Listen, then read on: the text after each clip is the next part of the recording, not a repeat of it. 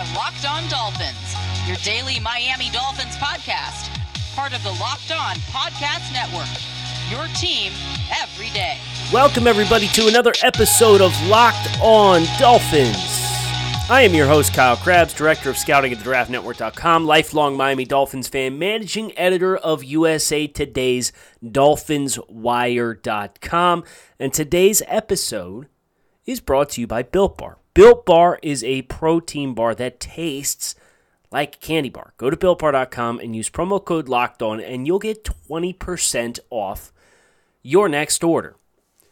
Today's a big day. Miami Dolphins fans, it is March 1st. And what it means when it becomes the month of March is it means we are within strike zone of the opening of the league year, which means in two weeks from today, the legal tampering period for NFL free agency will open, which means all these trades that have been agreed upon over the course of the past couple of, mo- of weeks and months, they can be processed on Wednesday, the 17th, starting at 4 p.m. Eastern Standard Time. Teams can get on the horn with potential free agents. Deals can be agreed upon. So there is a lot of action that over the course of the next two weeks, we're going to have to brace ourselves for. And as a team in the Miami Dolphins who have some cap space to spend, but maybe not the same oomph to their cap spending as some of the other top teams in the league, the next two weeks are going to tell us a lot about what the Dolphins' strategy is if they start cutting dead weight off the roster. Bit of an omen perhaps, that this is going to be yet another aggressive offseason for the Miami Dolphins. Is it a slam dunk? No. Is it open and shut? No. But we did get a report over the weekend, courtesy of Barry Jackson of the Miami Herald, who does great work, that at least one person in Dolphins management supports another spending spree. Report came out on Friday. We hear there has been, this is direct quote from Barry Jackson. We hear there has been discussion inside the Dolphins about whether or not to clear out a lot of cap space and be very aggressive again in free agency. At least one person in the Dolphins' upper brass supports another spending spree, but a decision must still be made. We're not going to try and figure out who it is. But nevertheless, somebody in the hierarchy of Miami Dolphins decision makers wants to run it back to the same degree, and maybe not the same degree, but in comparable fashion to the way the Dolphins spent in free agency last year, to which I say, could you imagine?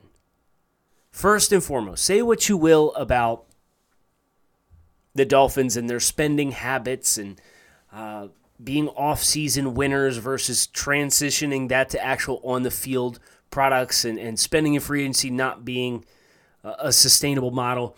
We've talked about on this show plenty of times why what the Dolphins did this past year uh, was somewhat the same, but also quite different from what some of the past trends the Dolphins uh, have made as far as spending and, and how they structure their money and their salary cap situation. This kind of gets to that point where you're teetering back on old habits if you run it back. Do I anticipate we'll see another market setting, nearly nine figure contract? No, I don't. But this is certainly something to watch in that somebody in the building says, look, and what we spent last year on the defensive side of the ball and look at the results that we got a dramatically, drastically improved product. What's to say we can't do the same thing again on the roster yet again and have an equal level up as a roster?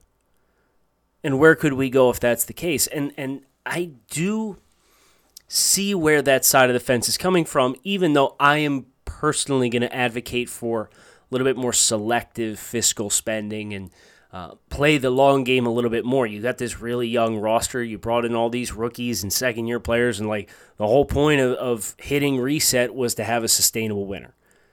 You can have a sustainable winner by winning or by spending money and you know, not having a ton of cap space to work with year in and year out. But you damn well better hit on what you spend if you're going to come back again in 2020 and conduct your business in the same degree in which we saw them do in 2020.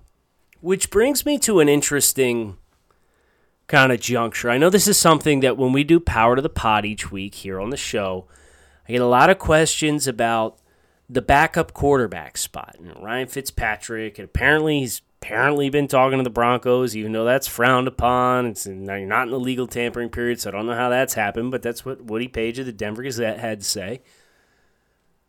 What do the Dolphins do at backup quarterback? Do we draft a guy? Do we run it back with Reid Sinnett? Do we sign somebody? And here's my problem with, you know, now's as good a time as any as we kind of set the table over the next two weeks to really dig our teeth into free agency. My apprehension with drafting a player this year is now your top two quarterbacks have nine games of starting experience combined entering 2021.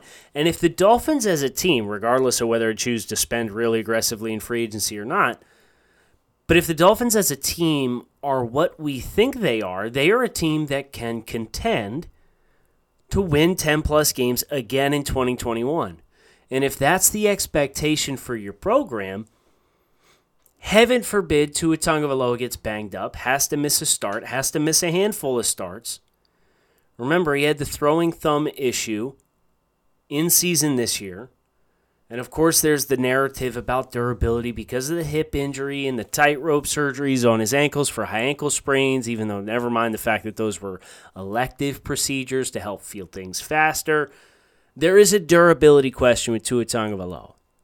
And if you're a team that feels like you can go out and win 10 plus games and potentially make the postseason – regardless of whether you go crazy in free agency or not, to have no experience in the quarterback room other than the second half of 2020 with Tua Tagovailoa is a slippery slope and not necessarily one that I'm going to endorse.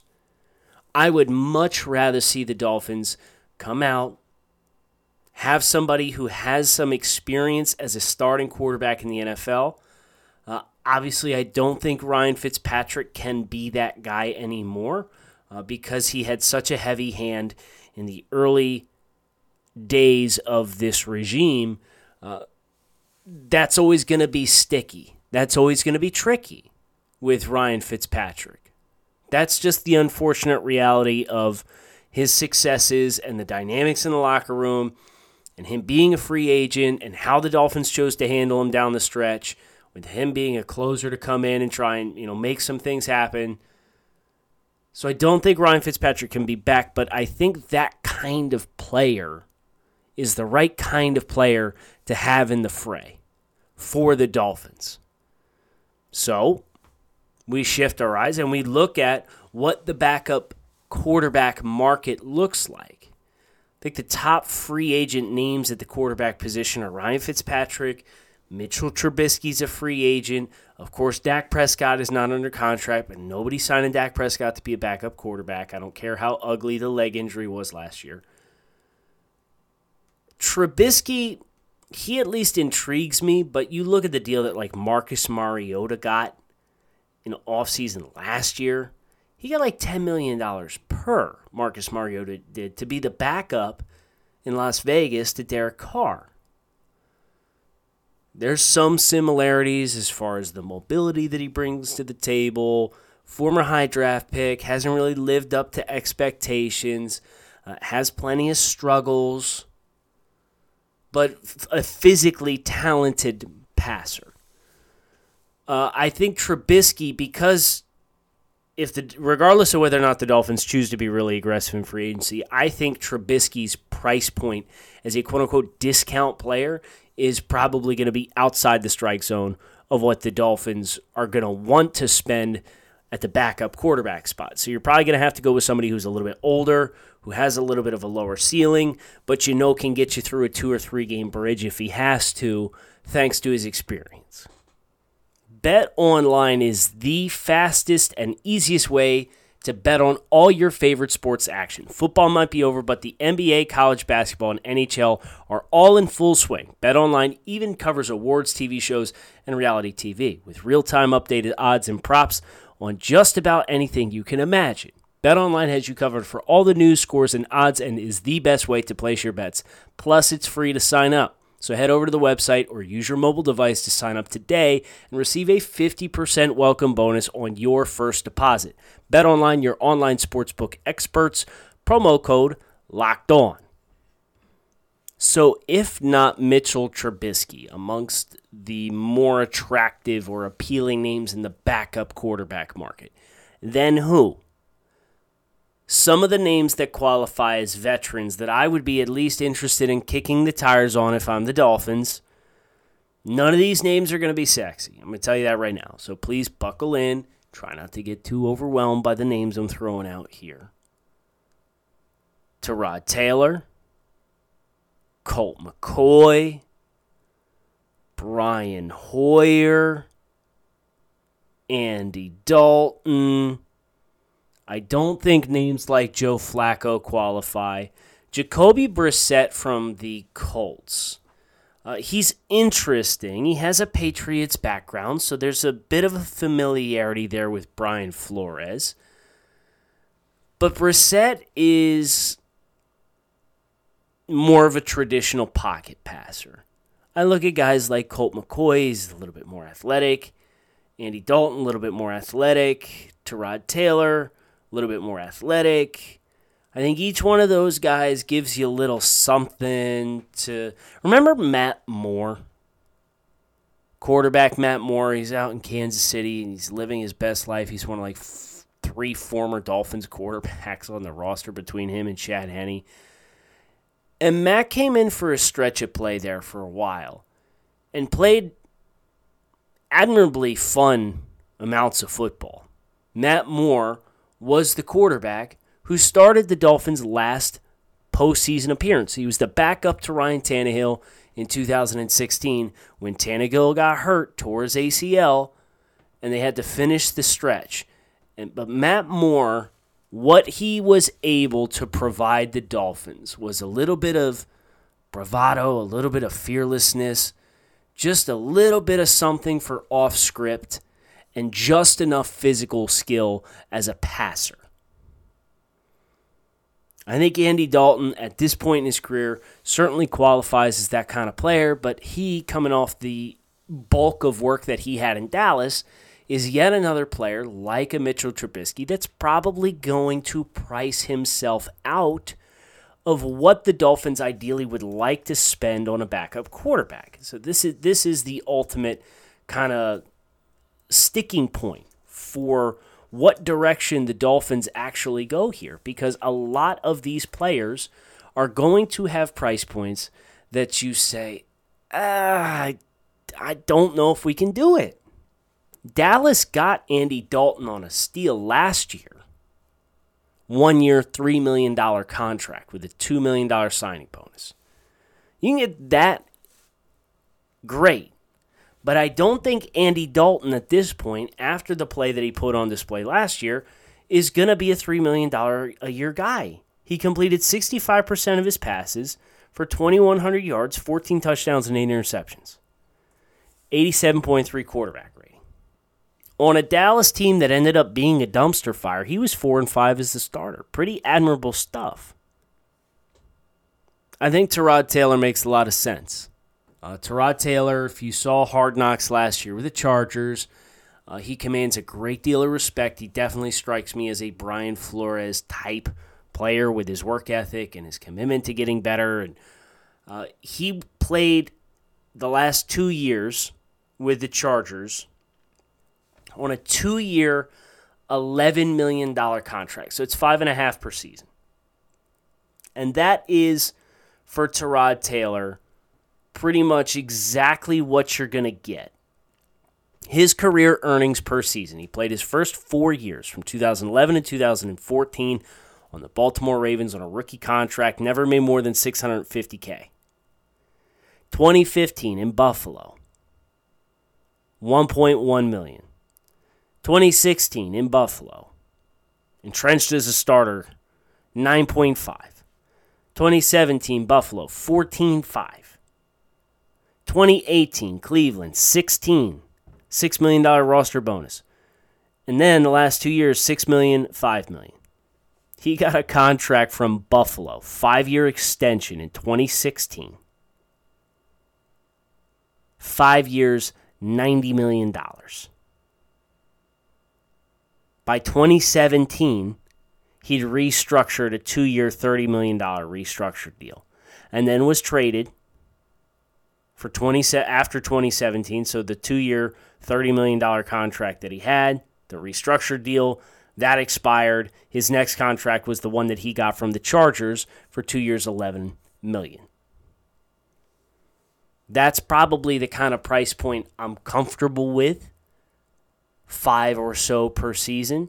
I think Andy Dalton's probably priced himself out of that, although it's hard to say with the uh, quarterback market and, and the free agency situation being what it is with the salary cap perhaps you can get Andy Dalton. I would rather have Andy Dalton than Tyrod Taylor.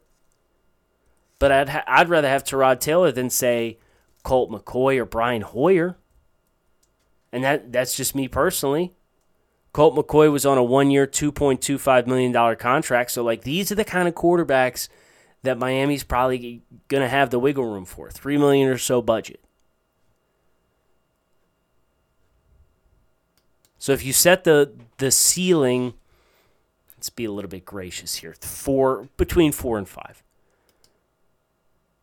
Your options are literally the Colt McCoys, Tyrod Taylors, Joe Flacco's, like Dak. No, he's way out of that, and he's probably going to get the franchise tag. Jacoby Brissett's uh, salary last year was five, 15 million. Trubisky's salary last year was 7.2. Fitzpatrick 5.5. Tyrod Taylor 5'5. AJ McCarron RG3. Speaking of injury issues, if we're worried about Tua, Matt Barkley, Nate Sudfeld, Cam Newton, Mike Glennon, Geno Smith, Jameis Winston's probably going to get another shot with New Orleans. CJ Beathard. Like, where's the quarterback in free agency that has. I don't even think Beathard qualifies because he doesn't have the game experience. You at least look at Tyrod Taylor and you look at Andy Dalton, and both of these guys have significant starting experience on their resumes, and I think that's valuable. Being in the league, sure, that helps, but actually having significant starting experience, that's what I want Tua to have at his disposal. So for me, Dolphins, you know, they, they continue to ask the question who should the Dolphins have as their backup quarterback in 2021? For me, it's either Tyrod Taylor or Andy Dalton. I'd rather have Andy Dalton, but I'm aware that his price point may be out of Miami's comfort range because he played respectably well on the one year, $3 million deal he signed with Dallas. Built Bar is a protein bar that tastes like a candy bar. So whether you're looking for a healthy snack, a breakfast on the go, something post workout, or just like delicious things, Built Bar can fill the void for you. And best of all, Built Bar doesn't just taste good, it blows the nutritional facts of your typical protein bar out of the water. It's got 200 calories per bar or less, up to 20 grams of protein per bar, 18 delicious flavors to choose from, and one seventh the grams of carbs and sugar of your typical protein bar. So if you're looking for a change up in your diet, Visit builtbar.com, use promo code locked on, and you can save 20% off your next order of Built Bar. That's builtbar.com, promo code locked on to save 20% and find out what all the fuss is about for yourself.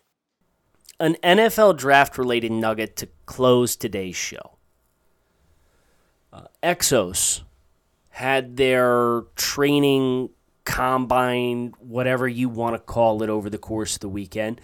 And there is a development that I think is is worth mentioning for us as Dolphins fans, and it was the 40 time for Minnesota wide receiver Rashod Bateman. You know, the, the conversation and narrative pertaining to the Dolphins in the 2020 NFL draft is much more frequently tied into one of the quote unquote big three Waddle, Chase, Smith, Kyle Pitts. You can put him in there. Top 10 selections. Does Miami draft one at three? Do you trade back with Carolina or San Francisco? If you trade back with San Francisco, or any of those four guys going to be there? Blah, blah, blah. What about Rashod Bateman at 18? Bateman ran a 4 3 9 laser timed 40 yard dash at the Exos training facility as a part of their combine esque workout. And that to me is a major win for Rashod Bateman, who's listed at six foot one, 210 pounds. Uh, Bateman wins in a lot of ways that I think are relevant to the Miami Dolphins. He's not a quote unquote small receiver. He's dense.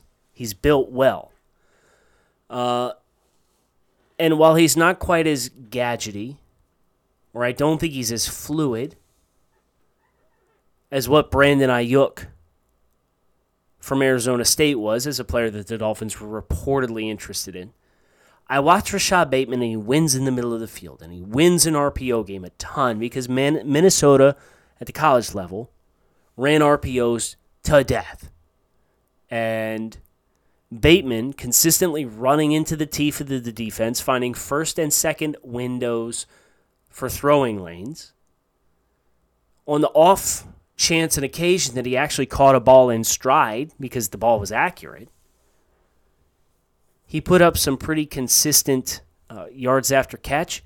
And in 2019, over the course of a full season, he had 1,200 yards on 60 receptions and averaged over 20 yards per catch with 11 touchdowns. Rashod Bateman now, with all of that, just ran out and ran sub 4 4. Is he an option at 18? For me, he should be. If you're going to draft Penei Sewell, you're going to trade out, or you're going to move that pick, or whatever you choose, Micah Parsons, which uh, I think he got just as good of a shot at getting him at 18. So, like, I'm not advocating that at all. You want to go with an edge rusher, whatever you want to do, whatever you want to do at three. If it's not one of the wide receivers, Rashod Bateman at 18 is a fit that I think I could really get behind. And that's exciting because as we continue to flesh out the different kinds of combinations of who can get slotted where to Miami in the draft order and what different combinations you could start to get. Wide receiver's been so often pegged as like, man, we got to have it. So we're just going to assume it's going to be the first pick that they use is on a wide receiver.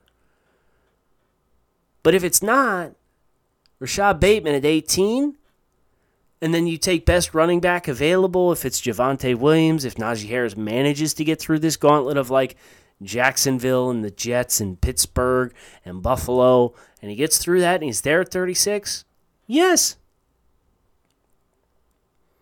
But Rashod Bateman, check the tape.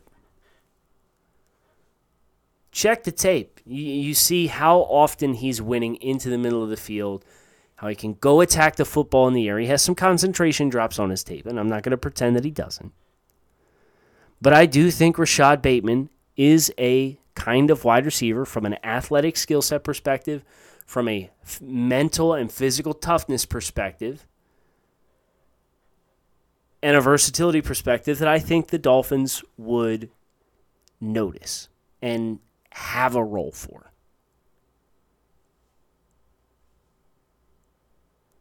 House of Athlete will be having a workout in Miami this weekend. I believe it's at the soccer stadium on Thursday and Friday. I will be in town for that workout. I'm excited about that. Excited to get a chance to get down see some of these athletes. Kadarius Toney will be there. Travis Etienne will be there. So there's some Dolphins relevant players who are going to be partaking in the House of Athlete workout look forward to keeping you guys in the loop on that as we kind of get these quasi combine, combine replacement testing, whatever it is. I'm not complaining. But we got a lot to set the table for in free agency over the course of the next two weeks. We have a lot to set the table for as it pertains to the NFL draft over the course of the next two months. So hit subscribe on the podcast, follow along all off season long. We'll keep you in the loop because we are locked in here on Locked On Dolphins. Thanks as always for listening. Tomorrow's power to the pod, so submit your questions at Grinding the Tape or at Locked On Fins on Twitter with hashtag power to the pod.